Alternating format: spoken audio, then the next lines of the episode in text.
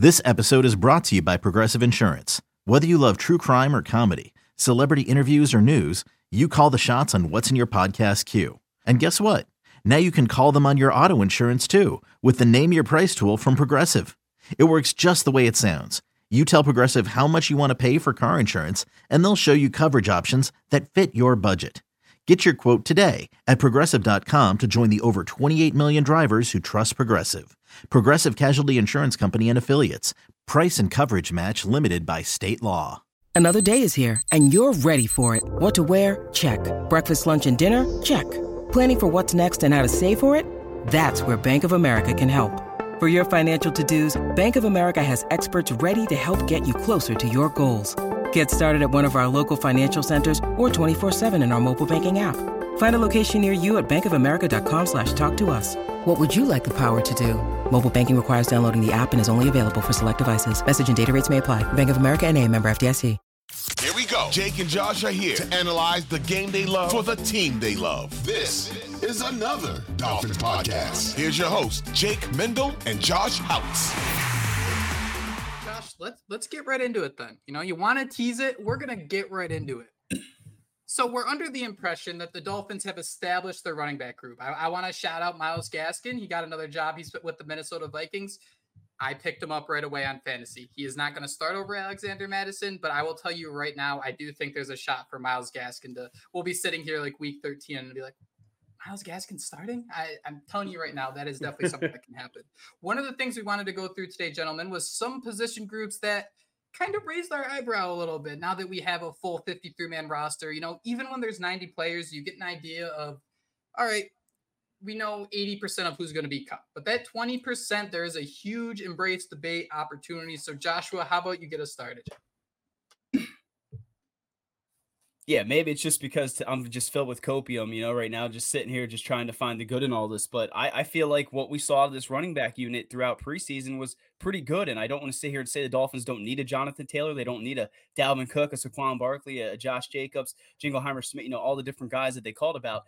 I'm not saying that at all, but I think this running back unit, you know, combined has some talented pieces. You look, Raheem Mostert had his career best 891 yards last season. Jeff Wilson was up there too when you combine um, his totals from San Francisco and with Miami. And then, you know, they drafted De- uh, De'Von Achane High. You know, he's a guy that we all were excited about. And then there's Salvon Ahmed. I mean, he looks like, honestly, maybe arguably the best back in this backfield. You know, at least if preseason was any, yeah, yeah, if preseason was any testament to that. So, you know, I would have loved Jonathan Taylor. You know, if I get off our phone and we sit here and post this podcast and the tray goes down, I'm going to do a Willy Wonka heel click. But I don't think it's the end of the world. And when you have all those weapons on the outside, like a Waddle, uh, Tyreek Hill, you know, the different pieces, you know, that are continued to build into this offense, I don't think that you need that elite running back. What you need is just to commit to it. And I think that was one of the things that, you know, we talked about before, Jake, throughout the preseason. You saw Mike McDaniel commit to that run game um, third in the NFL, 165 yards per game. So um, commit to the run game, give all these guys an opportunity. And then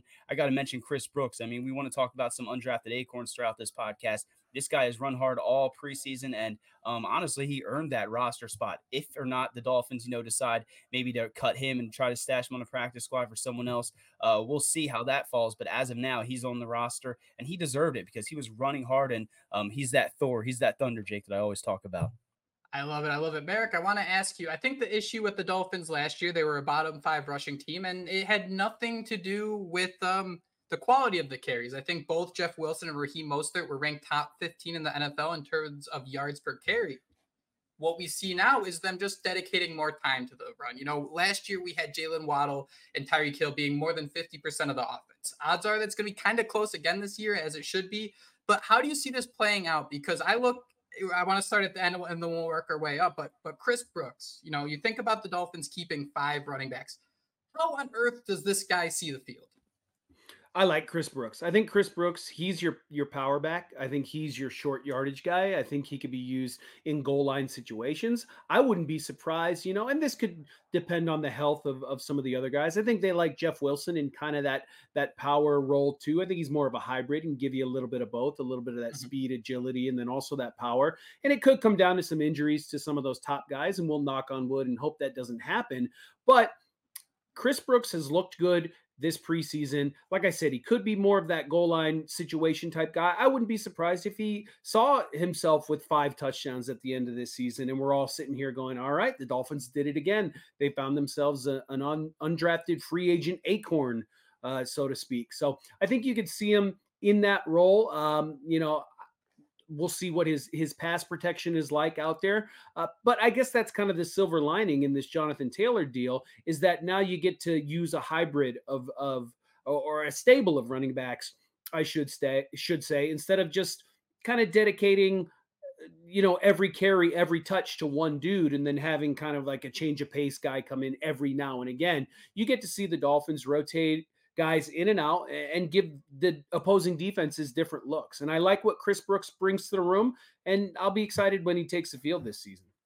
Josh, I want to ask you too, because Marek brings up a great point. There's an obvious skill set with someone like Chris Brooks. My concern, though, is does he really have an opportunity to succeed and develop a role if he's that third down, short yardage guy, if he's that red zone guy? That means the opposing defenses are going to know what he's doing when he's on the field. Do you think he has that skill set where maybe that first play could be a fake and him still be involved in the play or still have an opportunity to have a role? Because I think that's where my concern is. I do see like a Lusaka play uh, role right away, but I mean, I don't know if that's worth keeping a, a pseudo second fullback, I guess. I do, and the fact that you're sitting here saying that, though, you would hope that Mike McDaniel you knows thinking the same thing, and you know, okay, so the defense coordinator thinks we're going to run this ball right here on this, you know, fourth and one from the goal line. We're going to obviously run a play action or whatnot, and you have already seen Chris Brooks, you know, showing that he can catch a football a bit, right, and make some plays in that aspect. So, um, I hesitated to tweet it out, but I was going to joke that, you know, for so many years, all we wanted was Dan Marino to have a run game that, and that's probably what would have pushed him to a Super Bowl he could have any of these running backs on his uh, roster. You know, those rosters that were competing back then. You know, Raheem Mostert, Jeff Wilson Jr., Chris Brooks, uh, Salvon Ahmed, and and they probably would have uh, gave Dan Marino a ring. So um, I think we can sit here and all be bummed and Eeyore around the house. That's what I've been doing all day, you know, just kind of sulking and being all bummed out that we didn't get Jonathan Taylor. But at the end of the day, the Dolphins kept those draft picks, kept, you know, kept that cap space to hopefully use on a Christian Wilkins or whatnot. And now we're going to see what this stable can do because it's the NFL nowadays, man. 2023, you need a stable of running backs, and the Dolphins got a stable and a bunch of guys that can do a bunch of different things the one thing about Salvon Ahmed that stood out right away was the big plays, right? I think he had a 40 something yard run during the preseason.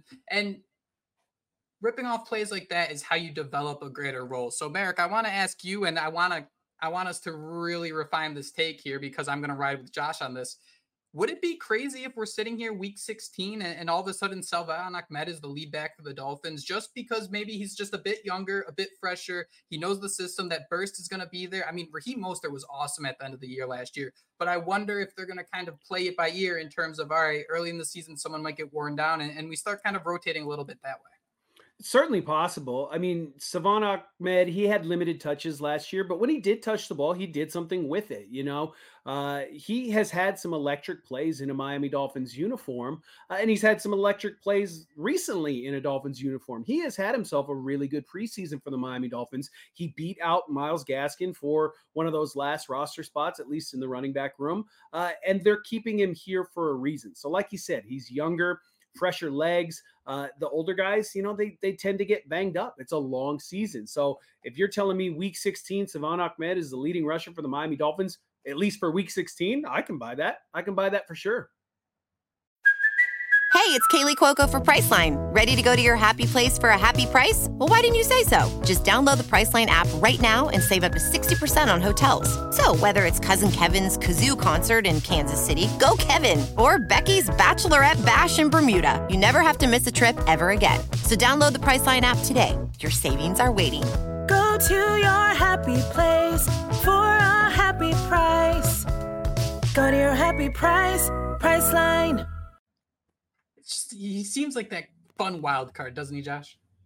Yeah, I mean, I we joked he kind of looked like Barry Sanders a little bit, right? Well, no, I guess I said De'Von Achane, and then he got hurt the next day. So I'm to stop calling people Barry Sanders, but uh, he had some wiggle to him, and I mean, it's funny how some people at camp, you know, we're getting him and De'Von Achane con- confused, right? Their speeds are so much. Um, I don't want to say De'Von Achane's that next level, but he kind of is that next gear, and the fact that they were getting these two guys confused is a testament to how good Salvon Ahmed has become. I mean, it seems like every year he does get better. So Um, it won't surprise me at all if at some point this season he's that fantasy darling that you know you start in DFS one week and win millions of dollars, Scrooge McDuck style. So much happens in an 18 week regular season. Uh, what would you say the percent chance is that Salvon Ahmed has, touches the ball more uh, often than De'Von Achane?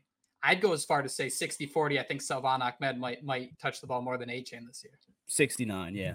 Nice. Oh, you're you're H, you're um Salvon Ahmed too. You you think he'll out touch uh, Achane? I think so. I'm starting to get worried. You hear all the preseason hype about Achane, but you know he's already banged up a little bit. I mean, he's going to be that return man. I mean, they really don't have a reason to utilize him except in those packages that are you know made for him. And Salvon Ahmed looks so damn good. I mean, um, I'll say 69 just to be funny. I, I don't know though. I'd like to see De'Von Achane in them reps you would like to see Achane kind of kind of take over here. He it, it's his rookie year. The Dolphins Dolphins have him uh, under a cheap contract for the next four seasons. Clearly, Mike McDaniel is a big fan of Achane.